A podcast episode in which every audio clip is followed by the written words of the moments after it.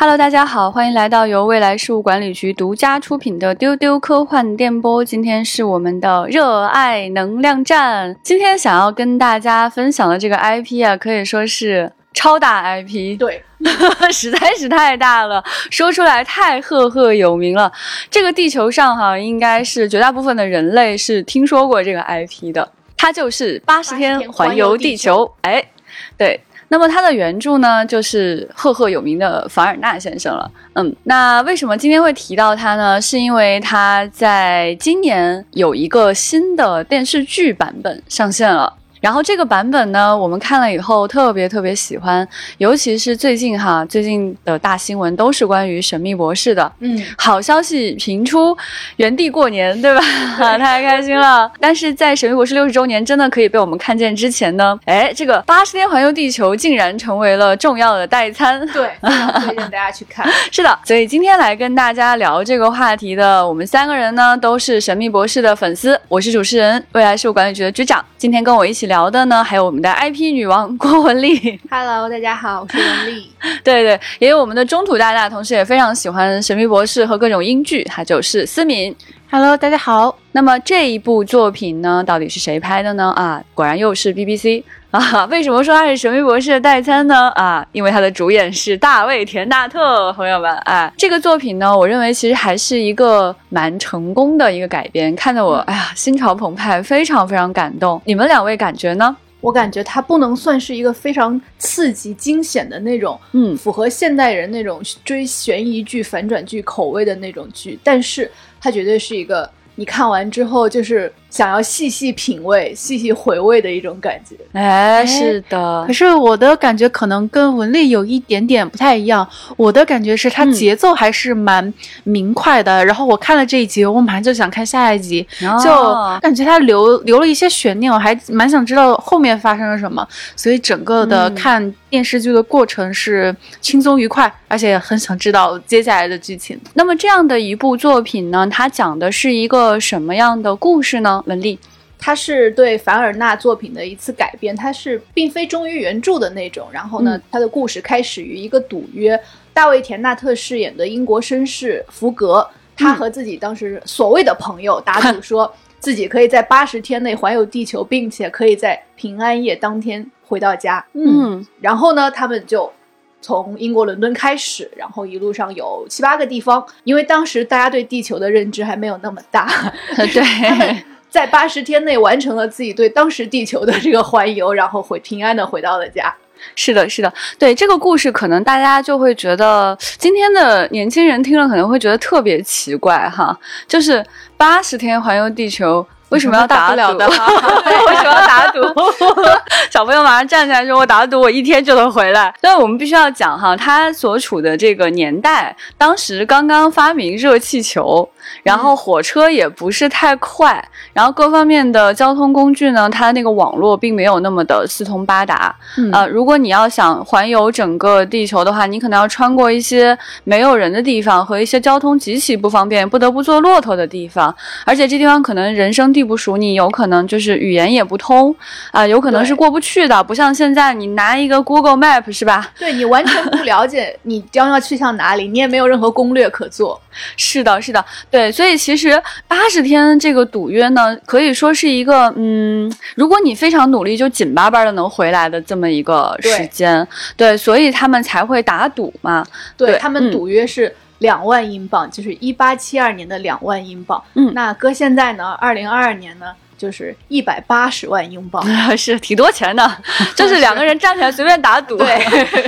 就是顶级富豪的赌。对，180万英镑差不多就是1800万人民币了。这站起来随便说句话，2000万人民币就没了。我觉得这个还是很豪气的啊，朋友们。更何况说，就是在这个过程当中，有可能你还会面临生命危险。对，是因为在地球的某一个地方出现了什么疾病啊，或者缺医少药啊，或者被人绑架啊，这都是很容易发生的事情，在那个年代。更何况在这个故事里，我们的这个所谓反派吧，反正他给他制造了各种各样的困难，然后他也遇到了各种各样实际的一个困难。对，那这个故事呢，为什么觉得这么吸引人哈？我觉得主要是2个原因。这两个原因呢，第一个呢，首先是大卫田纳特，哈哈，是，就是这么直白，朋友们啊。第二个原因是什么呢？第二个原因就是他真的有凡尔纳的探索精神，我觉得这一点是做得非常非常的透彻的。对，那我们会跟大家展开来讲讲这两个方向。看完这个作品回来之后啊，我就发现说，哎，这个作品啊，真的是又是 BBC 的一个省钱之作吧，就是它看起来有那种什么感觉啊，就是因为是神秘博士演的，所以它有一种舞台的感觉，然后它有一种就是在不太大的空间里面就让你相信世界的辽阔的这样的一种特点啊，这个就真的可以说是神秘博士和 BBC 的拿手好戏了。对，因为它叫环游地球嘛，然后大家可以想象到它就去了很多地方，然后它每集一个冒险故事和国家，比如说法国、意大利、中东沙漠、印度，还有美洲等等，然后大家会在剧集中看见眼花缭乱的各种地貌什么的，但是拍摄地并不是全球啊，是吗？对这个在棚内拍摄的特效吗？它主要在英国、南非和罗马尼亚，也就是说它大部分场景都是棚内拍摄，但是它还是制造了一种眼花缭乱的新世界的感觉。是的，我觉得非常可信，就是我一方面我在看片的时候觉得他们在这个世界上的所有角落都去过了，但是我一看出品方是 BBC 我就有点怀疑是不是真的花了很多钱，所以我们这边也查了一下哈，他们到底花了多少钱？文丽，我在网上查的成本是2400万英镑，也就是平均每集300万英镑啊。这个成本应该算是比较低了，因为我看了一些其他的数据，对比一下，比如说像《权力的游戏》第八季哦，它花费大约是第八季好准确，它花费是大约9000万美元，就一整季啊，平均每集1500万美元，然后约合为人民币的话就是1亿。对。然后隔壁的剧版《指环王》呢，它第一季花费大约 4.65 亿美元，然后平均每集是2500万美元。啊，然后约合人民币是 1.7 亿啊，这个就是还没有播出的那个剧版。对，天啊，这不是中土大大每天都在吐槽的那个版本吗？那么多钱，对，但是这两个其实是那种特效都非常多的。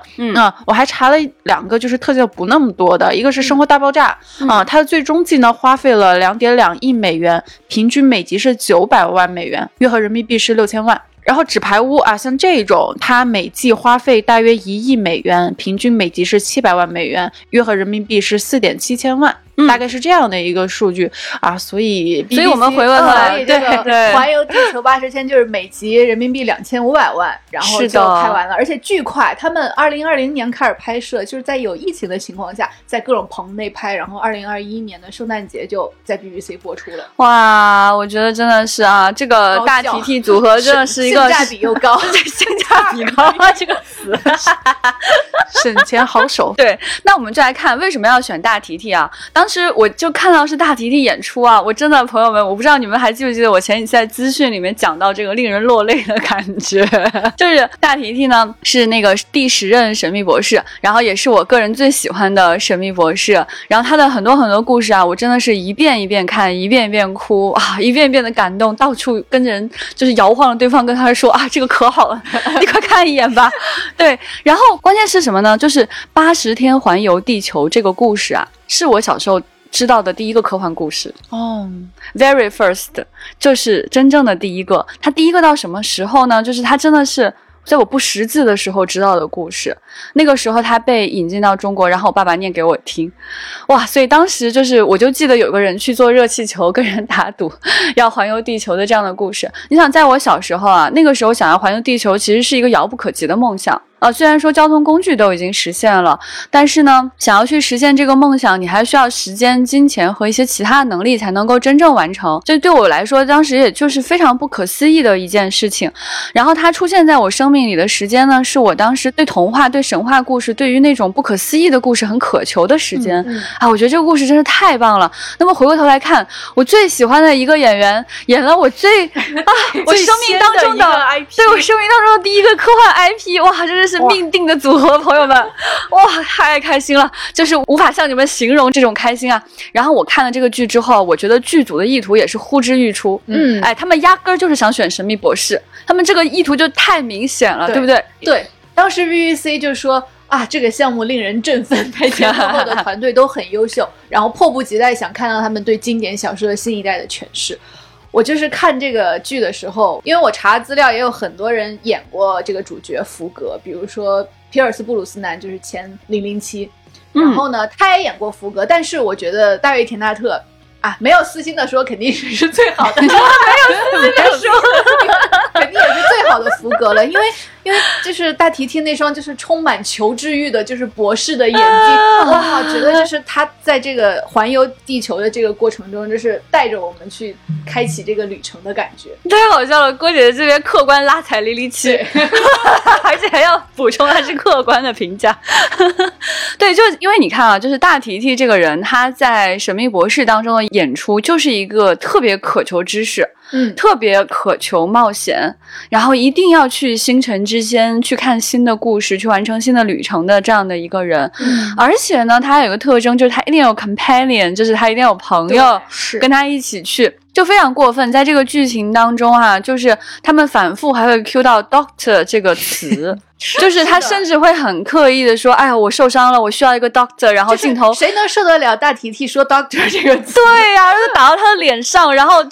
观众和那个镜头就完全就卡在他脸上，大家就等他看有什么表情。对对对，我觉得很刻意。对，而且他在那个预告片里面不是也在讲说，那个女生一转身就 companion 是吧？啊，就是专门去介绍这个。我觉得他就是冲着说神秘博士的粉丝，你们都来给我看这个，是，就非常非常明显。那么我觉得说这个片子它这一次的这个表现哈，可能会跟过去的福格都不太一样，然后它给人感觉就会像什么呢？像是神秘博士的前传，就是一个成为了小时那样的勇敢冒险疯狂的在整个宇宙当中畅游的人之前，他第一次去旅行的时候是什么原因，他是怎么样变成一个勇敢的喜欢冒险的人的，他怎么从一个懦弱的只是想跟人打个赌的那样的人，一点一点的把内心深处的秘密倒出来给大家，告诉我们他是一个什么样深情的人，然后他又怎么变成一个在旅途中重视朋友改变自己的人的。哇，我觉得这个代餐他活脱脱他就是前传，朋友们。来，我们讲讲说他这个福格为什么跟以前的福格不太一样。我在查资料的时候发现，就是大提提说他在拍此剧之前没有看过小说，只是他小时候看过同名的动画片，然后他也看过其他各种版本的影视剧。他说在小说里面呢，福格就是像有超能力一样，然后就是解决所有问题。但是呢他的版本的福格不是这样，他的福格就是有一种怯懦、犹豫，然后又矛盾的那种感觉。他本来就是一个家境优渥的那种绅士，他啥都不需要干，他就有钱，他从来就没有离开过他的舒适区，所以呢在这次打赌之后，他就必须要想办法迈出第一步。其实从第一集一直到第8集，他都一直处于一个犹豫的状态，还是不相信自己。但是呢在这个过程中，他就一点一点的在找回自己的勇气，然后迈出第一步。他这种脆弱感啊，以及他这种不断的跟自己的内心做斗争的这样一点一点突出的这种勇气，我觉得也是这版福格特别令人着迷的一点。说得好。其实就是我们在我们这个年代哈，我们如果看一个全知全能的人哈，我们会觉得这个人会相对扁平一些。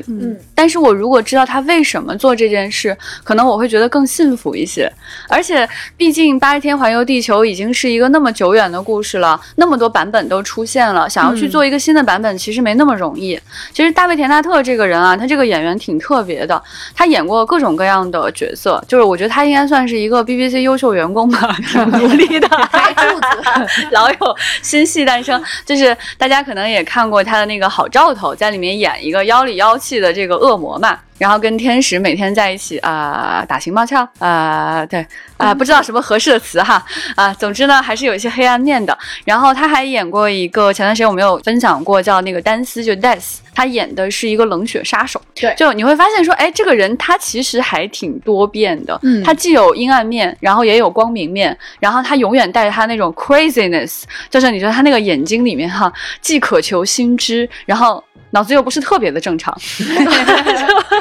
这种东西就让你觉得啊好有意思，更何况我觉得在神秘博士的几个版本当中，他应该是表现的最深情的一个人吧，谁还能忘记他那个燃烧恒星来见你最后那个可怜巴巴的那个眼神啊，我觉得真的是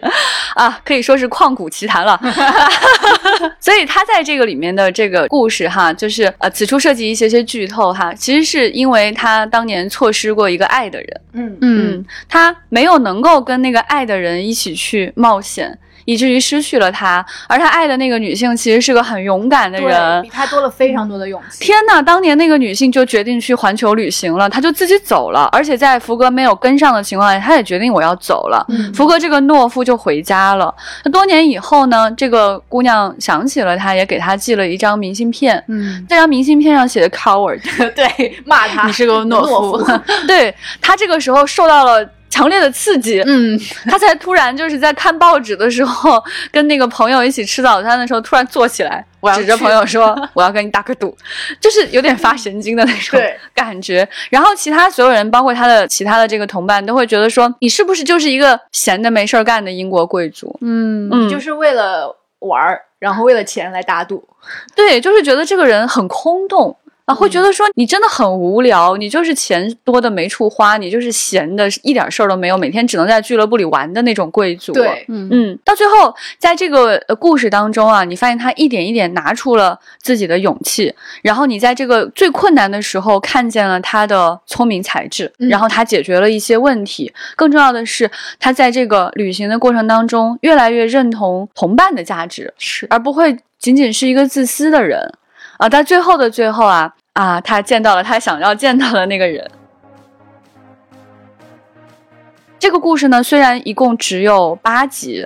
但是我觉得就是一个非常稳扎稳打的人的成长历程的一个故事，是非常非常可信。对，刚才局长说的这一点我特别的感动，因为旅行这件事情本来也就是一个发现自我的一个过程，其实人生就是一次旅行。是的，对，所以我记得有一句话说的特别好，叫浪子未必迷途，意思就是哪怕你是在漫游的过程中，你是在旅行，但是你未必是迷失方向的，就你在这个旅行的过程中一点一点的找到你心中最想解决的那个疙瘩，我觉得这就是体现这个福格他的这个人物的层次，一下就特别着迷。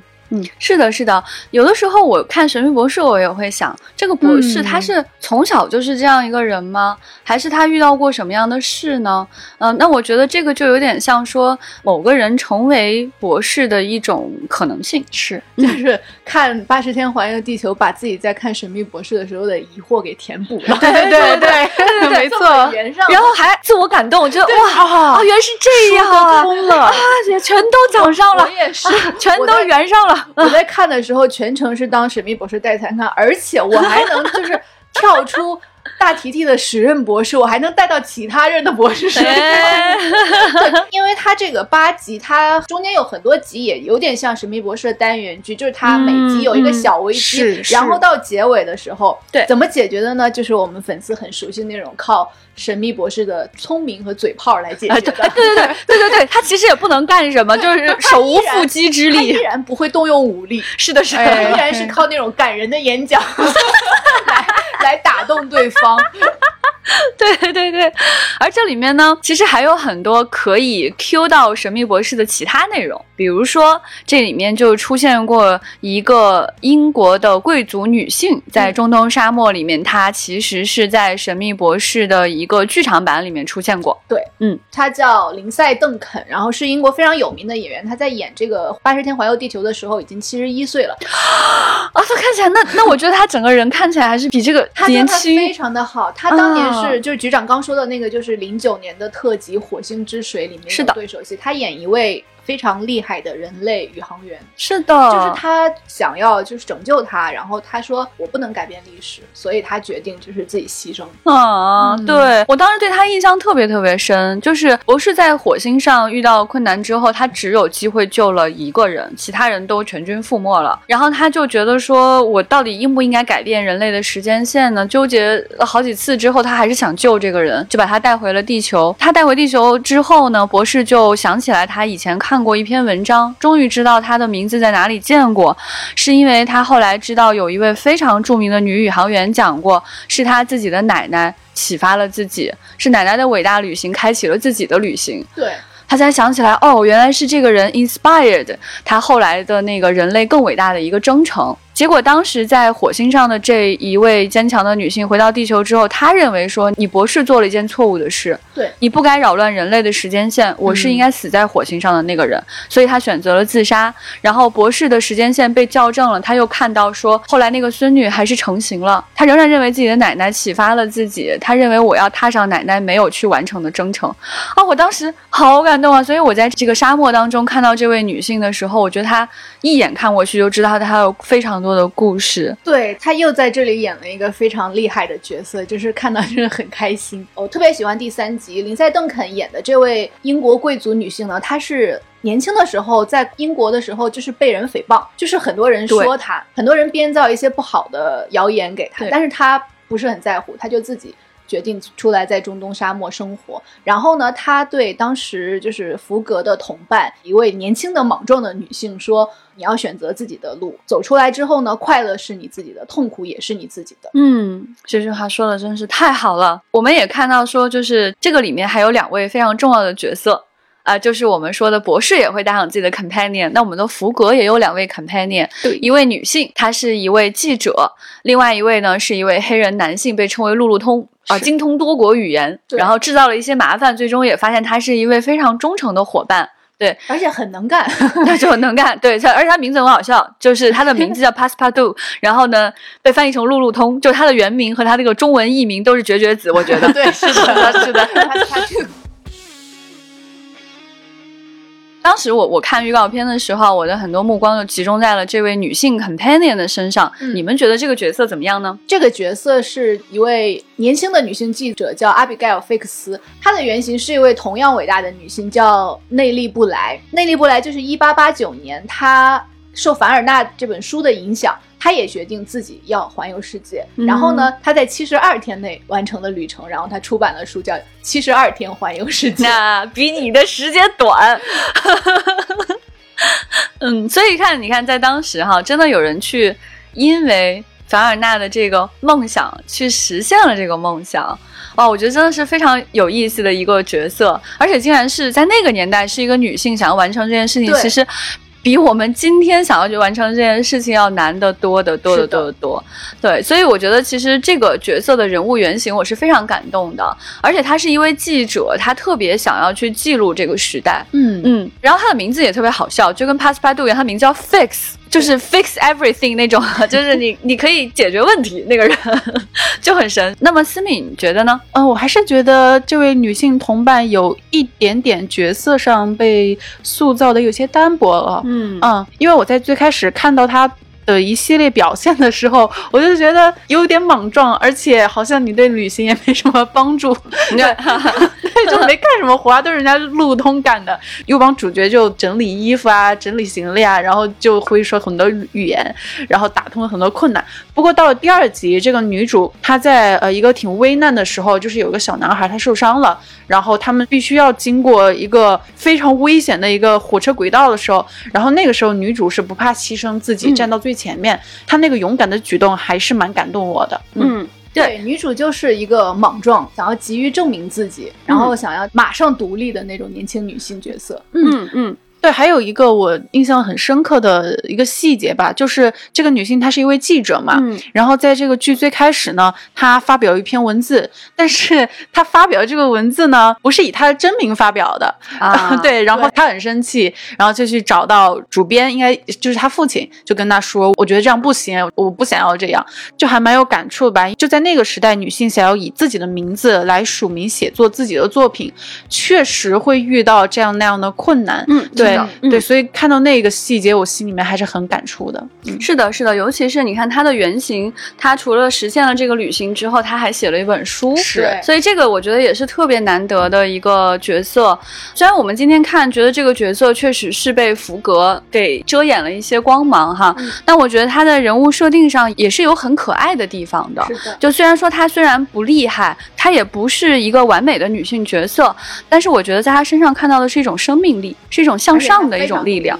对对对，而且他在很多关键时刻是他推动了剧情，对，是他想要知道福格到底为什么要去旅行，是他挖出了这个事件的真相。他终于知道福格是因为心心念念当年爱着那个人。嗯，然后这个时候其实路路通也觉得有些感动，就大家对他的这个主人公的认同感突然上了一个层次，就是一个如此懦弱的有点令人讨厌的干啥不行的一个英国贵族哈，他为什么可以克服自己的怯懦和自己的不行要踏上旅程？哦，原来是因为爱呀！哇，那一刹那这个强烈的冲突和对比其实真的非常非常的感人。对的，而且他通过这个记者的视角去获取这个真相也是非常合理的一个情况。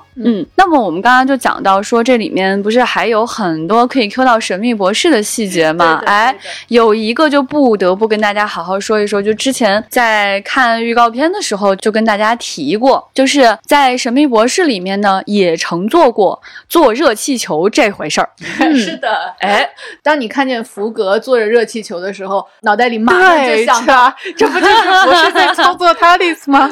当年在2008年的圣诞特辑啊，叫《下一位博士》，里面有一位人类博士，因为受了 Cyberman 的控制，他以为自己就是 Doctor， 然后呢，他也有自己的 TARDIS。特别搞笑，然后当时时任问他这个 TARDIS 是，然后呢其实是一个热气球的外形啊，然后呢那个人类博士还真的能编出个名字，就是叫 Tethered Area Release Developed in Style， 就 in style 就有点好笑，就是 DIS 居然是 in style， 很有风格的很有风格的一个装备，超有型。所以这个人类所谓人类博士既称自己为博士，然后呢又有自己的 TARDIS，然后呢在这个环游地球80天里，大提提又有了这个热气球，不能不想到是不是在向这一集致敬啊。哎，是的，而且你也可以想那一集有可能就是在向凡尔纳致敬。为什么是热气球呢？为什么不是别的东西呢？而且那个时候啊，就是在下一位博士那个特辑当中哈，就是当他们启动了热气球飞起来的时候，那个激扬的音乐也特别令我心潮澎湃。我当时也觉得这个开的是TARDIS也没有毛病。哇，就觉得你觉得他确实也是能够，热气球在那个年代也能理解为就是神秘的飞行器嘛。对对 对， 对，是一种高科技的神秘力量啊， 对， 对吧？而且它也可以带你脱离某种时空，对吧？所以呢在那一刹那的那种时空呼应哈，啊，心里实在是太多太多的感动说不完了。对，神秘博士粉又带到了。对对对对对，所以说这个剧集啊它有很多的成功，我觉得跟大提提这个人的奇怪跟演技跟他的历史的这个角色相互呼应，是的啊，有很大很大的关系。我考虑过这种可能性，如果不是大提提演的这剧行不行呢？他可能真的没有那么行，对，真的就是说一个人一定要千变万化，要奇奇怪怪啊，他这版福格才能就是有 outstanding， 才能 in style，对，才能立起来。in style 是的，是的，所以就说到这个热气球啊，就必须就讲哈，这个我们讲到了，跟大家讲的这个第二趴就是凡尔纳的探索精神是什么意思？为什么凡尔纳可以如此的风靡全球？想想看，在那个年代，热气球刚刚被发明出来，人就要乘坐热气球去环游地球，这种感觉有点像什么啊？我打一个不太恰当的比方，就是现在那个 SpaceX 已经可以载人飞行了，然后你马上就踏上它了。你马上就要坐着这个你不知道是不是真的在设备上有如此靠谱万无一失的设备去太空旅行，对，然后你跟人还打了个2000万的赌啊，差不多这个感觉吧。对，是对，因为在那个年代就是在地球上人们去不到的地方还蛮多的，所以对于很多人来说啊，你从这个国家到那个国家这已经是幻想了。对，凡尔纳用这种想象力就把这种已知的地图进行边界的扩充，然后读者就可以跟着他一步一步去把这个地图填补完整，就是一个冒险和旅行的故事，在当时来说确实是非常具有幻想的色彩的。对，它既有这种冒险的这种烘托性，又有一种极致浪漫的感觉。是的，就是这种旅行哈，就跟我们说我们今天从北京坐上飞机然后到了另外一个半球，然后再坐一趟飞机就回来了啊。我觉得这个其实这样的旅行呢确实是更有效率，但是他没有办法看到地面上的风景，就是思敏说的这个地图上到底有什么，在这一块土地上有什么样的文化，什么样的风土人情，那些人又会对我说什么样的话，我跟他们之间又会发生什么样的故事呢，这些东西都会变成空白。对于我们今天的人来说哈，我要去另外一个国家去领略那个国家的人和风情，去跟说着另外一种语言的人交朋友，都是一件很迷人、很有趣、很有吸引力的一件事情的，更何况在那样的一个年代呢，对不对？所以说在那个时候凡尔纳他所开创的这个时代就是这样的一种冒险精神。我们看他是一个19世纪的作家哈，那么这个作品呢这个书他说起来就厉害了，是1872年出版的，距今150年。是的是的是的，朋友们，我的天哪。对，就是我们丢丢确实也很少介绍这么古早的作品，对不对？但是你又会觉得这个人的名字好像每天都能听到。哎，为什么会发生这样的事情呢？就首先说他确实写得够早。科幻小说几乎就是刚刚诞生，就是今天我们普遍认为是1818年玛丽雪莱写的《弗兰肯斯坦》诞生了这样的一个领域。那其实几十年之后凡尔纳就把人带到了这么多的地方我们可能都听说过他这个不仅是80年环游地球还有这个去了地心去了地心游记、海底20000里，而且还去了月球。我们今天来看他的话，你会觉得他是一定是一个疯狂老爷子吧，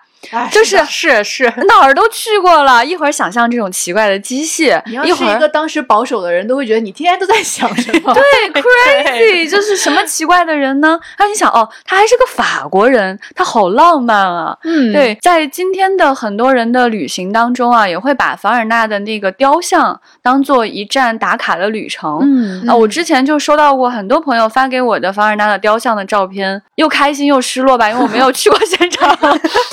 但每次看到还是觉得很感动，因为他在大家心目中他不是一个伟人形象的那样一个雕塑，他那个雕塑是在一个水边，然后在小树林的里面然后非常非常的安静，然后他那个雕塑也是一个差不多真人大小的一个铜像就是既不是非常的声张，然后又让你感觉到真的历史悠久我觉得他可能在所有人心目中，在人类的历史当中就是应该有这样的位置，永远存在在人类历史长河当中的某个位置，然后深深的影响了我们。今天来看这种冒险精神是无数次的融入在了后世人们的各种各样的幻想、各种各样的故事当中。你可以认为很多的冒险的旅程都是被它启发的我们今天去想我们喜欢的星际迷航，我们喜欢的刘慈欣，我们喜欢的很多人，他想要离开现场想要离开摇篮去遥远的彼方的时候，很难说他们没有被凡尔纳这个人影响过。对，那么这样的一部作品包括凡尔纳的其他的作品呢，是什么时候引进中国的呢？这样说起来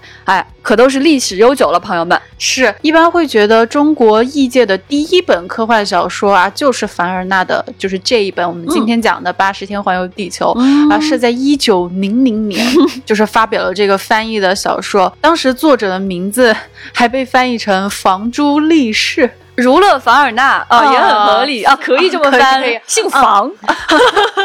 当时的译者是薛少辉，然后当时他是晚清著名的文人而且他非常厉害他是中国最早的女性翻译家。哇，厉害！对，曾经参与创立了第一所自办女校女学会以及第一份女报女学报哇！然后她曾经编写《外国孽女传》，是系统的介绍了西方妇女生活的这样一个刊物就厉害的人都连接起来了这都是什么大神啊哇，这个太有意思了。 对，然后因为我们看到说就是凡尔纳这个作品真的是影响了很多人没错，刚才我们说真的去实践了在80天以内环游地球的这一位也是一位女性，也是成为我们今天的这个 companion 的原型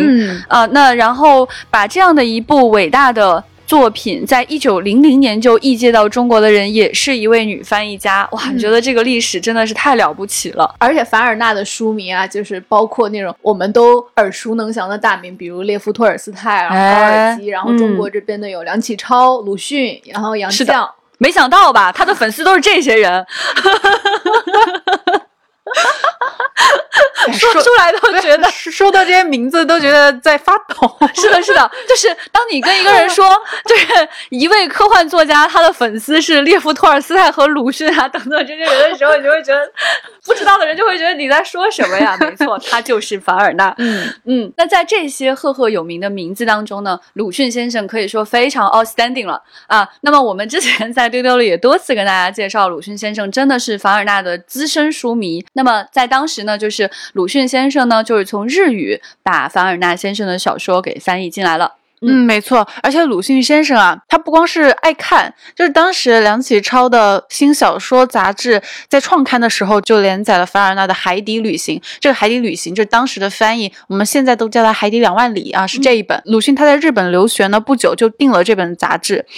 对，就是我马上拿来看。对，然后还有一本呢是《15少年漂流记》啊，这本是梁启超与罗普合译的，哎，鲁迅也找来看，太喜欢了，这个我也要看。而且哦，他不光是爱看，他还参与翻译工作，就非常厉害。他到日本留学第2年啊，鲁迅就转译了凡尔纳的《越界旅行》和《地底旅行》啊，就是今天的《从地球到月球》和《地心旅行记》这2本。嗯啊，鲁迅先生呢也成为了中国历史上第一批把西方科幻译到中国的人。这样的贡献就是真的非常厉害。是的，所以其实如果大家有兴趣的话呢，如果你们去上海旅行或者居住在上海的话呢，可以去那个鲁迅纪念馆看一看哈。在他的某一个玻璃橱窗里面就能够看见当年的《越界旅行》和《地底旅行》2本书啊，这2本书就这个封面啊已经完全发黄了，然后边边角角已经碎掉了啊，也肯定不会给你翻开来看的，但是呢你可以去瞻仰一下这2本书。在后来的这个合集当中啊，把鲁迅先生翻译的这个作品呢也有重新再版过。如果大家对鲁迅先生翻译的这个凡尔纳的作品感兴趣的话呢，也可以找来看看哈，这些大部头非常非常的有趣。看了鲁迅先生这些行为哈，就觉得说啊，原来跟我们啊那个时候追着看看小说是挺像的。就这本书我也要看，下次出新的了我也要第一时间知道。那连载的哦，每一期都要连载，每一期都要买来看的。是的。然后因为实在是太喜欢了，不行我也要翻译一下，这样我就能第一时间看到。对。哎呀，太好笑了，鲁迅先生的行为跟今天我们的行为有高度的重合的地方呢，原来如此。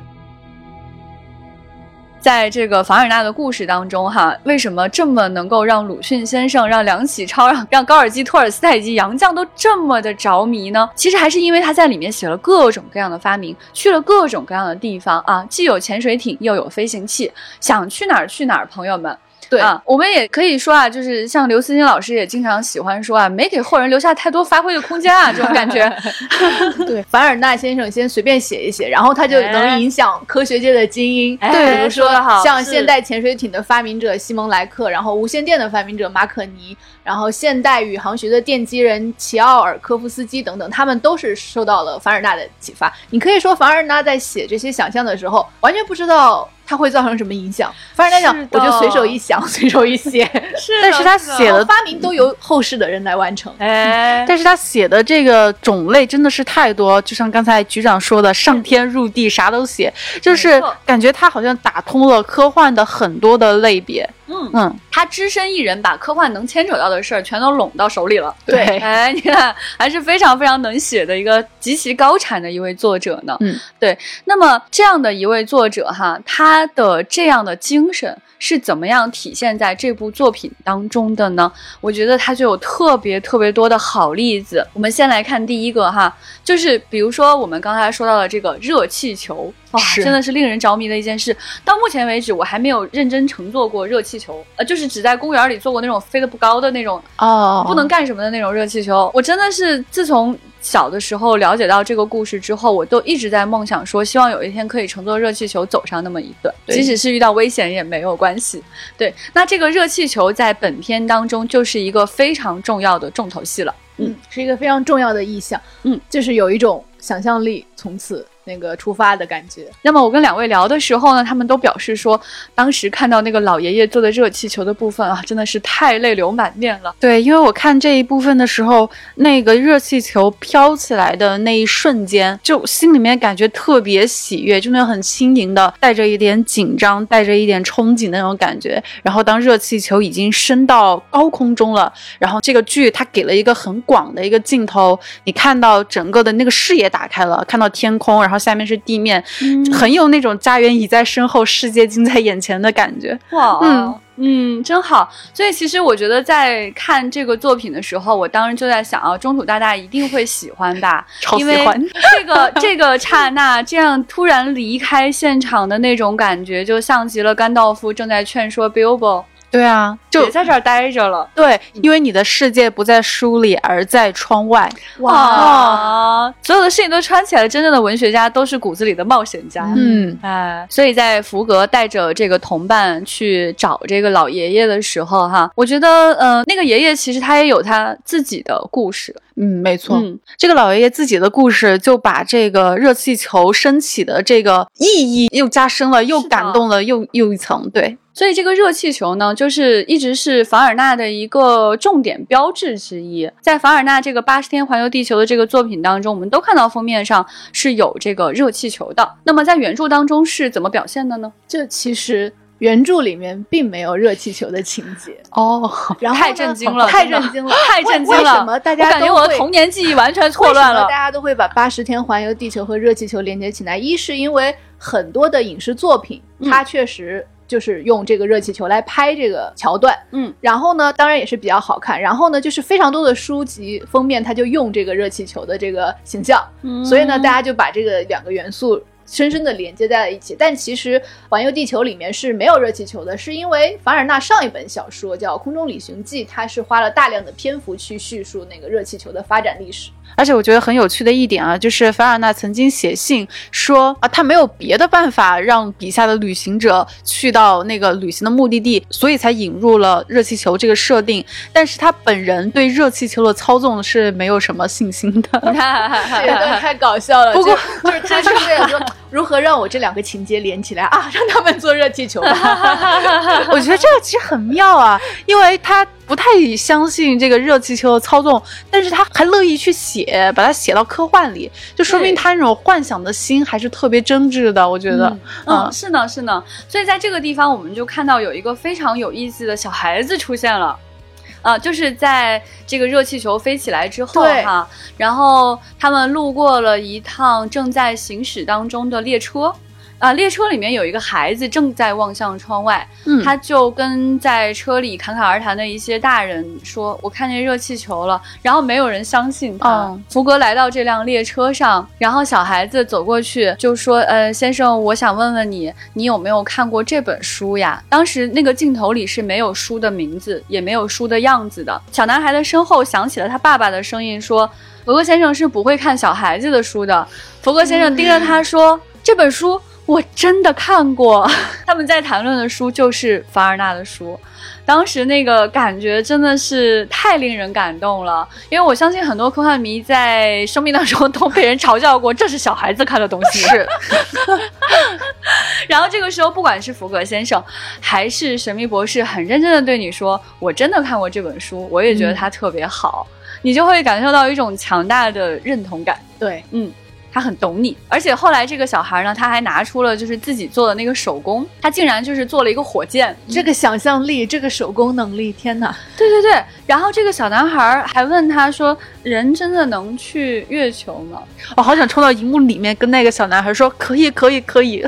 你要加油啊这位朋友。而且这个地方啊，不仅仅是说哇当时有一种非常热泪盈眶的这种感觉，即使是不被人理解，这个孩子还是在做这样的事情。而且到了最后哈，他的爸爸跟这个孩子闹了矛盾之后，其实他心里特别软，特别爱他的儿子。那么即使说就是不被大家理解，不被人们相信，福格还是成就了热气球。不被周围的大人理解，那个小男孩还是一定要去幻想人是不是真的能去月球。就是因为这些伟大的幻想来源于凡尔纳的了不起的想象，今天我们才真的去实现了这件事情。所以我觉得这个故事真的是非常好的体现了凡尔纳的冒险精神，而且把把人类后来很漫长的历史都浓缩在这个瞬间里了。在这个地方我真的不得不说，它真的是一个非常非常成功的改编，深深的打动了我。对，我对这一集的印象也非常深刻。在这一集后面一点的时候，这个小男孩他在车上出了点意外，他受了伤，然后他的这个伤还蛮严重的，然后福格先生还有车上大人还有他父亲就很努力的把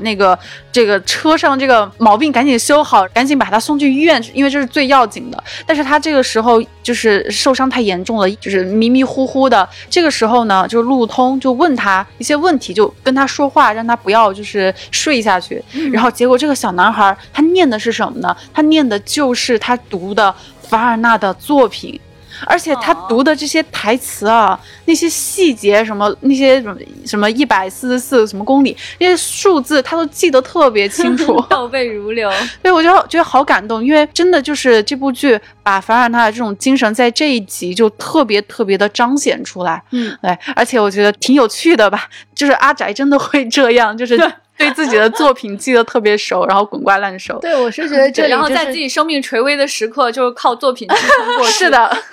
我是觉得这里是真的体现了凡尔纳的那种幻想精神对于小孩的影响、就他不仅记得书的内容，就是他非常相信这种精神。对对对，就在其他人质疑的时候就觉得这是怎么可能完成的事情，然后觉得你自己胡思乱想算了。结果这个小孩是真的非常相信，而且他的这种相信也给了福格力量。 对，是的，说太好了。对，是这个孩子特别相信福格先生能帮到他，能够克服困难，让这辆列车按时到达去治疗自己的伤、因为像他那个很重的伤，如果拖得再久的话他真的可能就会失去生命、是他的这种相信给了福格一个很大的推动力。当时福格本来是一个很怂的状态，这才第二集他差点就回家了。他当时看到列车前面就是这个铁轨下面的那个桥有一段是断裂了，是、所以只剩下，他真的很容易放弃。对，只剩下一小段铁轨支撑在中间。然后福格先生就想了一个办法，说把后面的列车拆掉，只留下这个火车头和这一节车厢，然后他们再把这个火车上的很多的这个木材劈下来，把它当做燃料去烧，然后继续往前去推进。所以整个过程就是让人觉得几乎是不可能完成的事了、但小男孩相信说福格先生一定能帮到他，福格先生一定能做到。福格先生都坐热气球了，肯定能完成这个事。对的对的，所以其实这个时候他这个地方的改编不仅仅是想说有人会相信福格先生，同时有人相信神秘博士，更重要的是相信凡尔纳。是的，相信凡尔纳，相信这种幻想的力量，相信这种冒险的精神是可以帮助人类去实现了不起的事情的。对，所以这个小男孩的相信哈，可以说是人类的相信，是我们相信了凡尔纳，我们才有今天。那我们今天呢，就是跟大家来介绍这个我们非常喜欢的这个版本的《80天环游地球》的改编。不管它有多少情节是忠实原著的，它的这种精神是非常非常忠实于原著的。对，而在今天来看，又能够启发、吸引一大批人踏上这种冒险幻想的旅程。那么，凡尔纳的这一系列作品到底是有多么大的这个影响力呢？思敏有一个发现啊，是我从来没有想过的，但我觉得十分的有道理。对，在我查资料的时候我发现一个很神奇的东西、就是当你在这个浏览器里面搜一个 IP， 就是你把这个名称输进去的时候、然后跳出来它一般都是电影，就是它会给你说啊这个片子是谁导演的，然后给你一张对对影视剧、但是如果我把环游地球80天这个 IP 输进去的话，它第一个跳出来结果是书。我觉得很神奇，就是这个 IP 能有多影响之大呢？就是你不需要通过影视剧来了解它有多大，就是你就是读书，就这个书本身它就已经能够影响那么多人，因为它非常的经典。是的、所以其实有的时候我们都会说啊，这个科幻小说里面的很多幻想是会过时的啊、因为这个幻想可能后来就被人实现了。但是为什么凡尔纳的书在今天还看来如此的迷人，还有这么多人愿意不断的去改编，重新去演绎这个故事呢？我觉得就是因为它真的是梦想开始的地方。而且恰恰是因为它这样的美好的精神是流淌在所有人类的血液当中了、我们才这么的爱它，觉得它这么的重要，不管这些细节是不是完全一致的。那它在今天的这种推动力，这种精神是渗透在太多太多的这种作品当中了，甚至可以是跟他名字毫无关系的作品，是可能在你过去想象当中这些名字这些作品这些人都是无法联系在一起的，竟然他们都是受到了凡尔纳的影响。那么我们可以说在今天重新去看凡尔纳永远都是有意义的，永远都是值得的，永远都是来得及的。我们也相信说凡尔纳的精神在未来的人类的旅程当中还会一直伴随着我们，甚至到了有一天我们真的可以遇到其他的外星生命，也很想把这本书推荐给他。对，虽然他可能觉得匪夷所思，80天环游这颗星球是不是有点太慢了呢？但是你看，这是150年前的人类想出来的。对对，但我们就会告诉他说，就是因为那个时候有个人这么想过，对，我今天才能遇到你。对不对、嗯、对，是凡尔纳鼓励着我们一直前进。是的是的是的，我相信很多我们丢丢的听众是非常喜欢凡尔纳的，一定看过很多凡尔纳的作品，也看过很多的改编，也有很多在脑中错乱的记忆，就像我这样哈。